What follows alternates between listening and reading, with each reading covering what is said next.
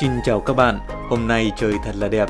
Thợ đèn vừa bật những bản nhạc Sampa cho sôi động căn phòng trước khi ngồi vào bàn viết bàn thảo. Bữa nay thợ đèn sẽ kể các bạn nghe câu chuyện của người Do Thái về việc làm giàu bằng cách tích lũy những lợi ích nhỏ qua câu chuyện Napoleon và hai con cá mòi. Bây giờ chúng ta hãy cùng bắt đầu câu chuyện này nhé.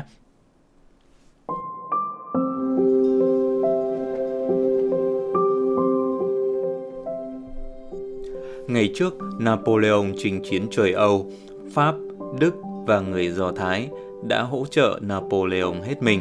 Sau khi giành chiến thắng, Napoleon không quên cảm ơn những người đã giúp đỡ ngài trong cuộc chinh phục này. Napoleon cho gọi người Pháp, người Đức và người Do Thái lại và bảo rằng Ta vô cùng cảm kích trước những đóng góp của các vị đã hỗ trợ ta trong trận chinh chiến này. Ta sẽ ban thưởng theo nguyện vọng của các vị. Các vị hãy cho ta biết các vị mong muốn nhận được thứ gì? Người Pháp, người Đức và người Do Thái vui mừng, lần lượt tâu lên Napoleon nguyện vọng của mình. Người Pháp xin Napoleon một cánh đồng trồng nhỏ rộng và một xưởng sản xuất rượu vang quy mô lớn. Còn người Đức thì xin nhà vua một cánh đồng trồng lúa mạch rộng và một xưởng sản xuất bia to thật là to. Đến lượt người Do Thái, người Do Thái thận trọng và chỉ xin nhận lấy hai con cá mòi.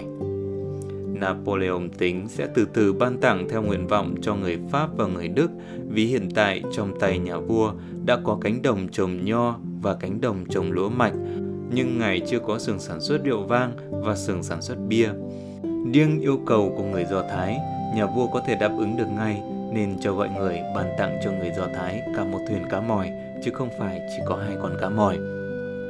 Người Pháp và người Đức thì cười khinh khỉnh, bảo mấy đứa Do Thái này thật là ngốc, đã mất công xin, sao không xin cho lớn vào, xin có mấy con cá mòi, ăn một bữa là hết, chứ làm giàu sao được.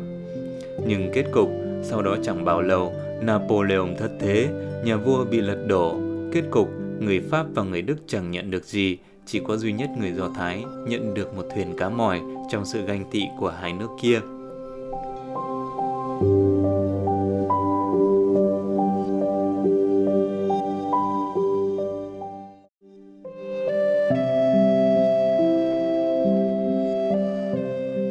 Các bạn thân mến, câu chuyện này là giáo huấn của người Do Thái chỉ ra trong cách làm ăn, đó là hãy biết cách kiềm chế lòng tham, tích góp những lãi nhỏ và không ngừng gia tăng những lần lãi nhỏ đó.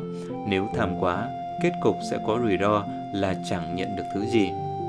Điều này không có nghĩa là người Do Thái phủ nhận sự giàu có, họ rất thích giàu và thực tế họ là một dân tộc giàu có nhất thế giới.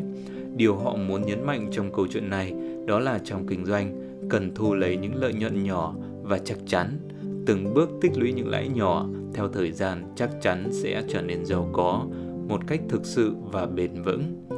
Bản thân người Do Thái làm trong ngành tài chính ngân hàng cũng không phải là ít, nhưng họ có một nguyên tắc đó là không lấy tiền bằng cách bòn đút từ đồng bào của mình. Một phần lãi họ kiếm được sẽ được trích ra để làm từ thiện. Họ quan niệm lấy nhiều hơn những gì mình xứng đáng được nhận là tài sản không lâu bền và đó là sự hưởng thụ sau này sẽ phải trả giá.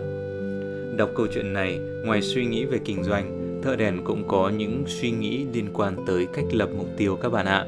Hàng năm cứ vào dịp cuối năm hoặc là dịp đầu năm, thợ đèn thường lên một bản kế hoạch với những mục tiêu to thật là to, cái mà thợ đèn gọi là New Year Revolution. Thế nhưng nhiều năm trước, những kế hoạch to đùng của thợ đèn trong 10 phần thì có khi đến 8 phần là phá sản vì mình tham quá, không biết lượng sức và cũng không có chiến lược cụ thể để đưa tới những hành động cụ thể thực hiện hàng ngày. Thợ đèn bây giờ không còn viết New Year Revolution nữa mà chỉ viết một cái đích ở xa xa rồi mỗi ngày cố gắng phấn đấu hoàn thành một chút một. Ví dụ thay vì đòi lấy điểm tuyệt đối TOEIC thì giờ thợ đèn đặt mục tiêu là mỗi ngày dành 25 phút để học nói với các thầy cô Philippines, 20 phút đọc và nghe báo đài tiếng Anh. Qua câu chuyện Napoleon và hai con cá mòi, người Do Thái muốn truyền tải cho con cháu của họ rằng đừng tham cái lớn, hãy tích lũy những cái nhỏ để có được cái lớn các bạn ạ.